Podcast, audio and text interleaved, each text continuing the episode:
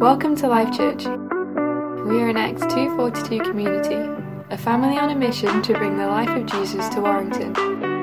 We hope you're ready to hear what God has to say to you today through His Word and by His Spirit.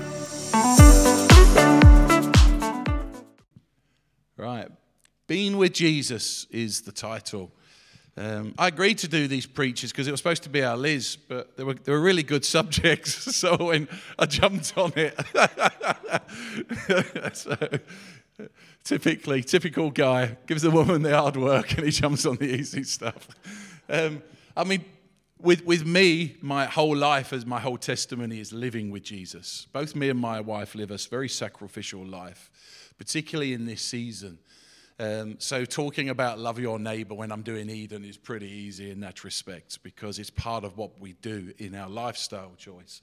And it's the same with if you're... I guess the first point is actually you need to be being with Jesus in order to have been with him. Being with him is something afterwards. So you need to be being with Jesus in order to have been with him. And I think, just roll on to the next slide for us, please. I'm going to share some scriptures, but I'm also going to drop into some testimonies. Because one of the great things about, even when I reflect in my life journey, before I was saved, I had the privilege of being brought up in a Christian family. And I came across different people in my life who really, really, really powerfully, even in my deepest sin, I recognized there was something on them that was extremely godly. There is something about the power of God when they're living that lifestyle where they're fully in love with Jesus. It just comes through them. It radiates the presence of God. It oozes the love of God. I had the great privilege of working in a prison. And for me, one of the best ways for me to do my life to people who have lived that lifestyle of knowing nothing but crime was just to love them. Yeah, my words were tested out of my life I was living. I could preach the gospel and say I'm a fantastic Christian. Jesus has saved my life. But when you work with people 8 hours a day, they see the real you. Yeah, they don't see the Sunday face. They see who you are. So sometimes there was times that I was a flaky Christian. And do you know what? Best policy sometimes was just to hold my hands up and say, I'm sorry, I've got it wrong. I will do better next time. We are not the finished article. But I'll just give a couple of testimonies first. Is that for me, I always remember I was about 8 years of age. I was at a Christian conference and there was a man who was in our church and basically he lived by faith and he went around the world talking to people about Jesus. So we didn't really see him much in our church because he was going around the world preaching. But he lived a very simplistic life. He lived in a room. I was part of a house church movement. Which is very like New Testament style. So the church was in people's houses. And I was in a street of where the pastor was, and there was 3 committed families in Christ, of which my mum and dad were one of them, and then 4 of us that were around as kids. And I always remember him because he lived actually in the house at the other end of the street. But when he was there and we used to go and visit that family, there was just something about him that was just so loving. So caring. He didn't have to say anything. There was just a presence about him. And I always remember we went to this Christian festival conference and he came up to me and he just went, Mark, he just said, I want to bless you. I want to give you a $5. Now, a $5 back in my day was a lot of money, right? He gave it me, but he just said, Mark, I give it because God wants to bless you. And there was something about it when he did it. He deposited something of a father's heart to me. He demonstrated it very, very, very practically. And it's encouragement to all of you here. Sometimes it's actually not just telling people about Jesus. It's just doing a love act sometimes. Just thinking of somebody else before yourself. And that was really, really, like, it spoke to me in a way that I had not been probably challenged before. But growing up and seeing him and hearing his stories, there was just something about his character that was just on fire for God. And as time went on, I actually moved from London, where I live, and we moved to a church in Liverpool, in Toxteth. And it was there at the age of nearly 22 that I became a Christian. But he had moved up to be part of that church because it was a network. And this guy is now in his 80s. He's still doing mission. He's still living by faith. And one day he came up to me and he said, "Mark, I've had you on my heart." And I just said, and you know, he's a prayer. If you ever prayed with him, his prayer meetings aren't 15, 20 minutes. They're hours, right? You will fall to sleep in the room, right? But I'm telling you what, you will also see things that you have never experienced before. He brings heaven to earth. And it's just that enthusiasm. But typically, because we're flesh and blood, we get bored, we get encouraged, we get bored, we get encouraged. But he came up to me and he said, "Mark," he said, I'm going to pray for you this week. I have set my heart to pray for you." Now, I know this guy prays. And I'm telling you what, I had one of the best weeks of my life. Why?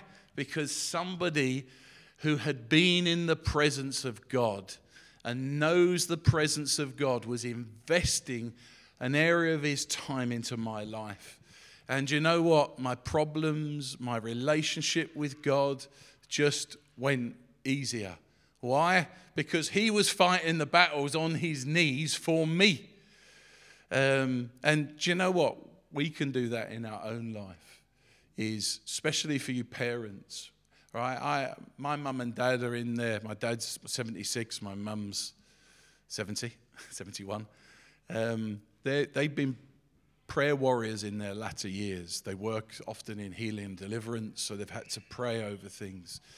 But they pray often for not only me and my girls and my wife, but they also pray for the next generation. They pray into things that are yet unseen. They're praying for my girls' husbands. They're praying for my girls' children, even though they're not on earth. And it's just the difference of wisdom. I remember when I first became saved, you do like that little prayer list. You focus on you. Lord, help me with my passions. Help me with this. Help me with that. And then you get a bit more mature, and then you start thinking, well, actually, the deeper things are pride, selfishness. Lord, it tends to be about us. And then all of a sudden, you get more mature, and then you start thinking. But it's incredible when you stick somebody with age and wisdom, how diverse their prayers become and how effective their prayers become, because they have learnt that when they have been with Jesus, how much that actually means. It's not a tick box prayer list. Actually, God intervenes. He saves. He changes situations and circumstance. And often the best change is not outwardly. It's often inwardly in our lives. That God works in us. Yeah, some of you are going through horrendous situations and circumstances. And it can be very challenging. And I always love this. I forget what the guy's name is now. But there was a preacher and he always talked about offense. And as Christians, we're very sensitive because God's given us a sensitive heart. And it's very easy to be offended. But offense is a choice. We can choose to be offended. So if somebody says something offensive to us, it's whether or not we choose to position ourselves to be offended. And it's a very important learning curve, because sometimes the depth is dealing with our being, with who we are. Bit off subject there. But do you know what? One of the great things, again, of testimony is I remember a guy who was smuggled out of Hungary when the Iron Curtain was down. Not literally an iron curtain, although it probably felt like that. So when Hungary was under the Soviet system, its people were captivated. They were held captive. No freedom, no choice. The religion of that time was communism in its pure form, which actually doesn't believe in God. It used to imprison. So this guy who came, he was smuggled out to share it around some of the churches of London. And do you know what? I just, again, seen something on him which was just truly amazing. The presence on him. He was in his 80s. He'd spent more time in prison than living because he was a pastor and he wouldn't shut up about his Christian faith. And here he was standing in this room, and his eyes were radiant. His face shone. And it was just like, but he was like a little kid. He was just that excitable spirit. He was just bouncing around on fire, love proclaiming Jesus. But it was beautiful. But again, little points. It left a memory in me. And actually, I look back now being saved. I want to be like that. That was because he has been in the presence of God, because he had been with Jesus. Yeah? And for us in our life, and sometimes it is just easy to come to church for an hour and a half. It is. And sometimes it's easy just to have that where you're in the presence of God and you feel emotionally connected. But to be a Christian is to be Christ-like. That's not just Christ-like on a Sunday. It's Christ-like every minute of the day. I have a choice, and we all have a choice when we wake up and we position ourselves whether we want God or not. See, Jesus is always at our side, and it's up to you whether or not you entertain that. Now, even with me, if I'm honest, there are times in my life that I sometimes pick and choose how close I get to God. But often that's in my own foolishness. It's often because of sin that's got into my life, whether it's into my mind or whether it's actual sin. It causes a barrier, a separation, and it closes your mind to God down. And the devil's very, very crafty. Yeah. He is as a thief in the night. He slipped in. And it's often very, very slowly. Our culture, and I'm not trying to offend people who may be poor, because I'm poor at the moment. Yeah, so I'm not being critical of that. But sometimes in church life, there's an affluence. And affluence makes people comfortable because it gives you a tool to be content in. And sometimes they call it that very middle class comfortableness, yeah, and there's a choice of how we position our lives. And I know Christians who are on fire for God, but I also know Christians who are trying to sit on the fence, and that fence just doesn't exist. You're either for and with Jesus, or you are against him. And the scripture's very, very, very black and white. There is no middle ground. And I don't say that to make you heavy or condemned. I say that to encourage you, because we all make mistakes. We all fall short. We all do things we shouldn't do. Yeah, I am probably the chief amongst you. If I was to reveal my sin here in this room, after you probably want to walk out the room, there's a reality that Jesus is our covering of our sin. So unless we're in that intimacy, unless we're in that relationship, we won't really get it. We'll get lost. And do you know what? I know in my own life, it's actually quite simple. If you read your Bible and if you pray every day, you will find your life changing. And the encouragement is, use them. I am a man of the Spirit. I love the gift of the Holy Spirit, but I still need his word. And I naturally struggle with his word because I'm dyslexic. I actually don't really get much out of the word of God when I read, personally. But what I find is that when I do read it, God brings things to remembrance. He uses that which I say. And also, some of the greatest words I've ever received prophetically have not always come from people telling me through the gift of the Holy Spirit, whether it's interpretation, whether it's a prophetic word. It's actually often in the Scripture, especially when he's confirming something. You know, when I came onto Eden, I had to give up my house and make a sacrificial life choice. I didn't just do it because God gave me a vision, very clear vision. Go and partner with Eden, go and partner with Life Church, and go and partner with Emmaus. Very, very clear direction. But I didn't just up my bags and immediately leave. I asked God, and in the reading of the word, I found solace, I found answer. And it's just to encourage you in that. Right, being with Jesus, we're going to focus on the word of God. This is Peter and John before being tested, really, and being judged. And sometimes we are. We can often be judged, work colleagues, family. We're held to account. But it's just a great encouragement. The priest and the captain of the temple guard and the Sadducees came up to Peter and John while they were speaking to the people.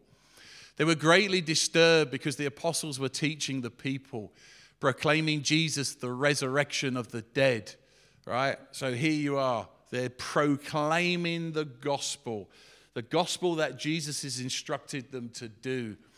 And they were speaking. But, you know, these guys were disturbed. I tell you what, some of my family, about some of the stuff that I say, they get disturbed because they don't like it. People who are outside of truth do not like truth. We are slipping into a time where even people, renowned people who are known within Christian circles, are choosing doctrines that are contrary to the Word of God. And do you know what? It's an effort sometimes to actually say what you believe as a Christian. There's a cost. But be encouraged. Do you know what? In the same way through Scriptures, Jesus was always ever present through the Spirit of God to encourage. He will give you the words necessary. He's a great encourager. So never feel that your voice is no value to it. Your value and your power is in the blood of Jesus. It's in who he is. So do not be ashamed of the gospel of Jesus Christ. Do not be ashamed of your testimonies that Jesus has given you. And he says that they were going to... Blah, blah, blah. Right. They seized Peter and John, obviously because of the things they're declaring. And because it was evening, they put them in jail until the next day. That made me laugh when I read that. Because in reality... they couldn't be bothered sorting out the paperwork, could they? So they threw him in prison for the following day. I mean, that's the world system, isn't it? It wants it all boxed, unless it's an inconvenience. So it made me laugh when I was reading that again. But it says, but many who heard their message believed. So the number of men who believed grew to about 5,000. That's a great testimony of the hope in Christ. That just because they were under the cosh, as it were, people were set against them. People of authority, people in position didn't want them declaring the good news of Jesus. But they were bold. And in their boldness, and the same will happen in our own life. You know, one of the great joys, again, of working in prison, I see men so broken, so lost, so far from the kingdom of God, and yet come to faith because of knowing the power of forgiveness, knowing that God loves them, that revelation of just Jesus turning up and revealing who he is to them. And it was an amazing to be like a fly on the wall and just seeing the kingdom of God on earth at work. And the great joys of watching. So there's hope for all. But even with me, and do you know what? The greatest challenge wasn't with the lads I was working with. It was with my work colleagues. That was the hardest aspect. because they were actually even harder than some of the lads I was working with. They're preset, preconceived ideas. I've seen people supernaturally healed, of which the lads in prison would see it as God, but staff wouldn't. And you'd think, when you've seen supernatural things, you'd think, come on, wake up, guys. Yeah, but Jesus did it. The Sadducees, the priests, they were calling him like Beelzebub. They're basically saying he's part of Satan's domain because he was healing on the Sabbath. He was doing things. And that's how messed up mankind can get. Jesus did the most amazing things on earth, but those that don't want to see will not see.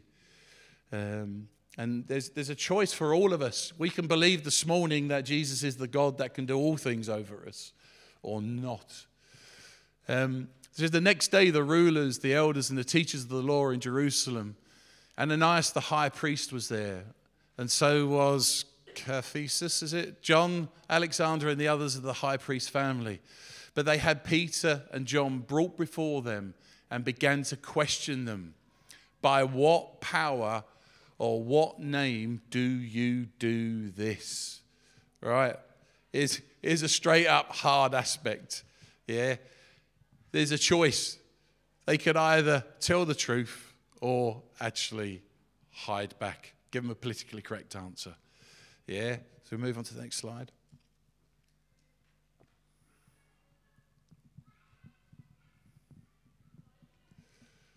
Right. Then Peter, filled with the Holy Spirit, said to them, rulers and elders of the people. So he's deliberately addressing the high officials, the very officials that put him in prison. So he's in a council meeting. If we are being called to account today for an act of kindness shown to a man who is lame and are being asked how he was healed, then know this. You and all the people of Israel, it is by the name of Jesus Christ of Nazareth, whom you crucified, but whom God raised from the dead, that this man stands before you healed. Wow. I mean, that's like just putting it out there, isn't it? You know, if you were going to get prison for more days, that would be the saying. Yeah. I mean, and sometimes with our work colleagues and others, it's very easy to retreat, and family members to retreat into an appeasement. Our British culture is very, very, very reserved. Yeah, we tend to get rattled when our passion goes really high, but we like to be that appeaser. We like to be that diplomat. Yeah, but do you know what? The gospel is offensive, right? Truth is offensive. And here's just a lovely example. It says they were filled with the Holy Spirit. There was a conviction. Sometimes, you know, you can be speaking to people. I do it on the streets out here. Sometimes I can just get that conviction that when they're talking about a lifestyle choice, the Lord's just gone, Mark, it's not good for them. Tell them. And it's just like, oh my goodness. And they're going to end up effing and jeffing at me, aren't they? And there's just that sense where, in that obedience to God, actually, I don't agree with what you're saying. I believe this. I believe Jesus is the way, the truth, and the life. And sometimes, and it's just being that sensitiveness, isn't it, sometimes to what God is saying. Right, so Jesus, and he said, Jesus is, and he said, the stone you builders rejected, which has become the cornerstone. Now, we all understand that that's actually linked to Old Testament passage, that God is always referred to the cornerstone. Yeah, it's a lovely metaphor and a lovely concept. I come from a building background, so I understand that the importance of a cornerstone in a building. Yeah. So what they're doing is they're declaring that Jesus is the very cornerstone of the kingdom of God. He is the foundation to which everything is built, which goes against a lot of the Judaism theology at the time. So there he's actually questioning their doctrine, their very essence of their belief system. Salvation is found in no one else, for there is no other name under heaven given to mankind by which we must be saved. Wow, that's truth if you've ever heard it. When they saw the courage, Peter and John had realized that they were unschooled, ordinary men. They were astonished, and they took note that these men had been with Jesus. Yeah, unschooled, uneducated, unwise. The period of that time, the only way you can move into a position of speaking in that manner was if you were schooled, if you were intelligent, if you probably knew the right people.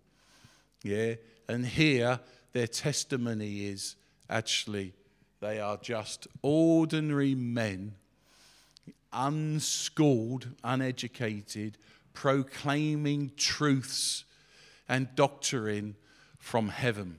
Now that gives us all hope, especially me, because even though I trained to be a teacher in further education, I did it in latter life. Do you know what school education, and it has to be forgiveness, is that I did mess around when I was at school, and I messed around because people didn't invest. It was easier to mess around because I got more identity. And also, one of the greatest fears for me was actually doing what I'm doing now, which is standing up and talking in front of people. And it just shows you the power of what God can do in people's lives. Because I genuinely, if I was asked to go up front, it would probably start by a swear word. So I'd get kicked out of the classroom. Because it was more street cred to get kicked out of a classroom than it was to look a fool in front of everybody. And here you go. And this is hope for everyone in this room, that actually God can take anybody, anywhere, and do anything with. You could be nation changers. Yeah, anyone. If you position yourself in a place to be used of the kingdom of God, you will be. Next slide, please.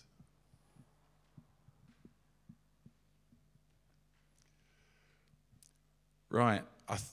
When I was doing this, I just thought, well, being with Jesus, that's really good, but not everyone's been with Jesus. And I thought, well, it's quite a harsh call, this one. And I just thought, actually, we need to look at the result of not being with Jesus. Yeah?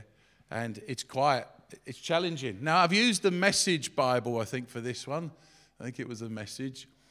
It's obvious what kind of life develops out of trying to get your own way all the time.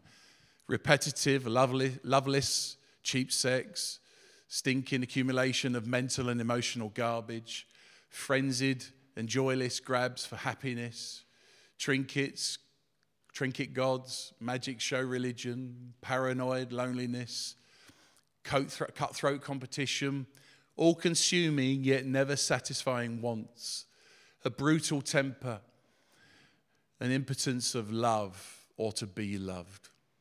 Divided homes, divided lives, small-minded and lopsided pursuits, the vicious habits of depersonalizing everyone into a rival, uncontrolled and uncontrollable addictions, ugly parodies of community, and I could go on.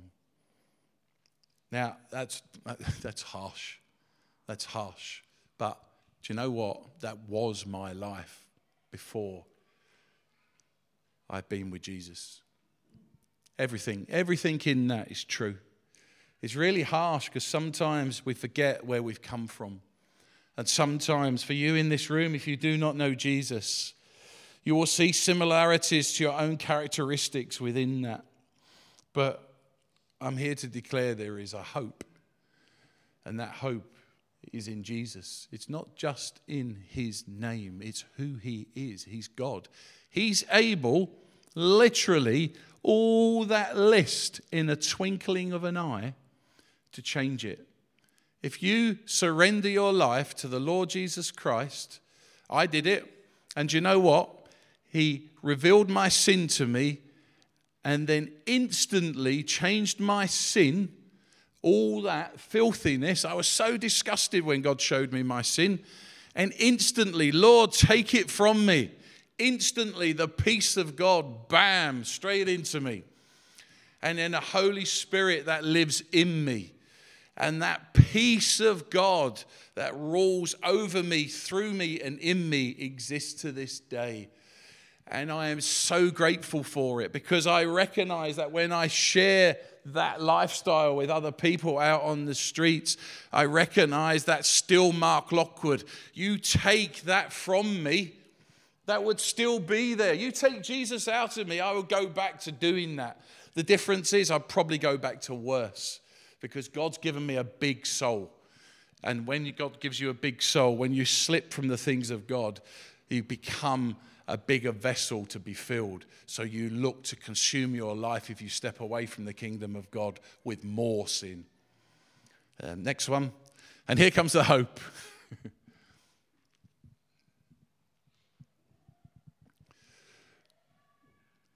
But what happens when we live God's way?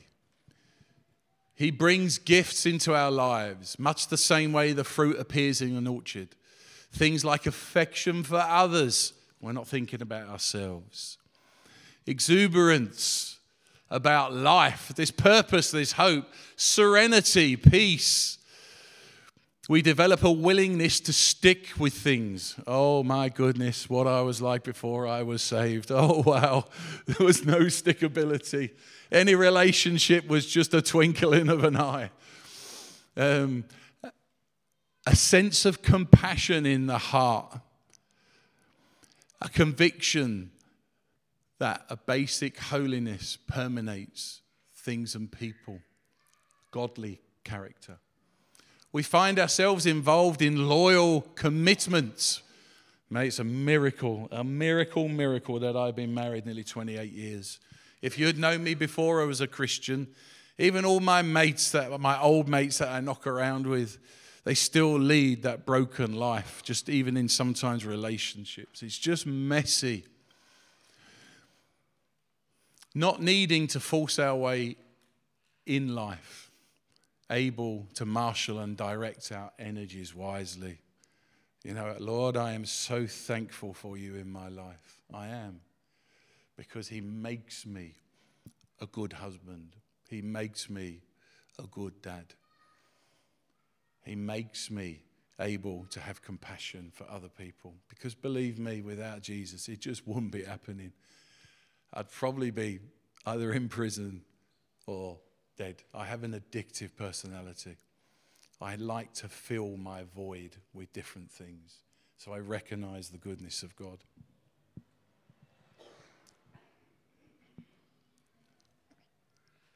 Right, just finishing off the scripture. Legalism is a helpless in bringing this about.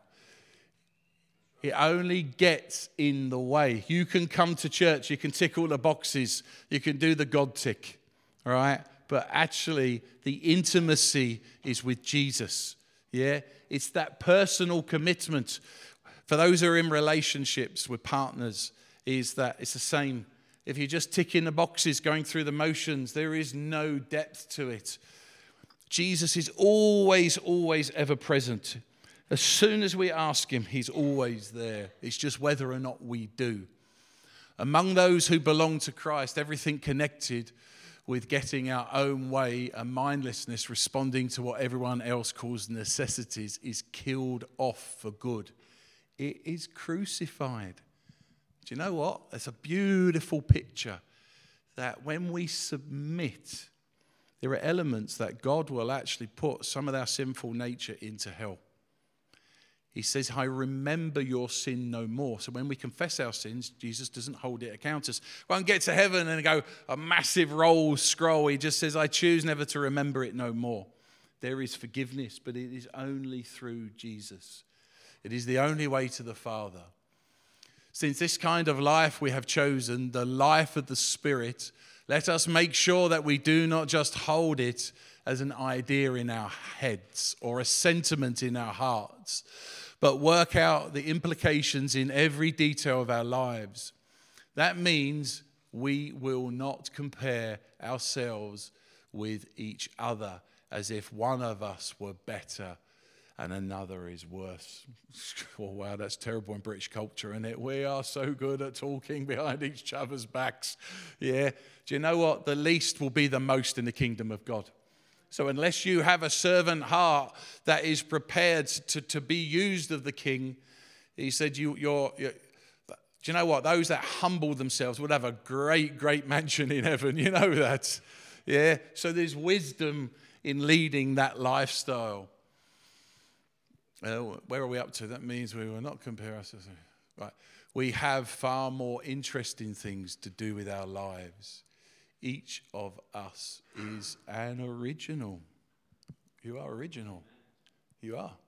You have been made in the likeness of the image of God. Your soul, your very being, not your flesh and blood, has been fashioned and honed by the hands of a living God. Yeah? That intimacy. The reason why, if Jesus reveals himself to you, you will know who he is, because our soul knows its maker. So you will know Jesus if he reveals himself to you. And more importantly, the very being that fashioned you wants to be in a relationship with you. Next slide. I'll have to wrap this up because we are rolling. You could take a picture of this. It's a link on the suite we use, RightNow Media. If you take a picture of it, it's a good one. It's basically a lady who's talking about holiness living. But it links in with this. We've not got time to go through with it. You will need to sign up to that RightNow Media. There is, we do have access through it through Life Church. So if you're struggling to log on to it, please come and see me. I can even watch it on that later. Do you know what? This was from the same paragraph, the scriptures that we're reading.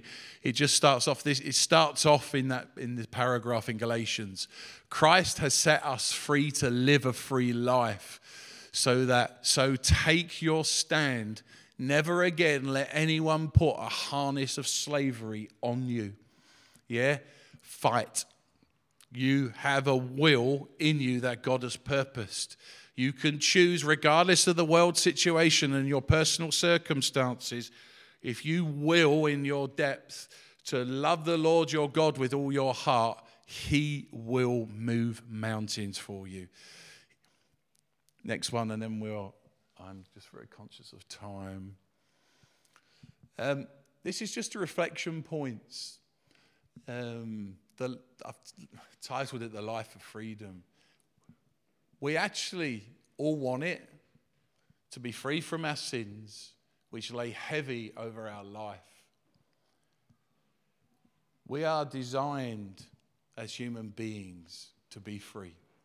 God wants that for us. And this morning, the invitation is, do you want to know that freedom? Because do you want that testimony of actually knowing and being with Jesus? Yeah? Fight for your freedom. Fight for that free will that you have.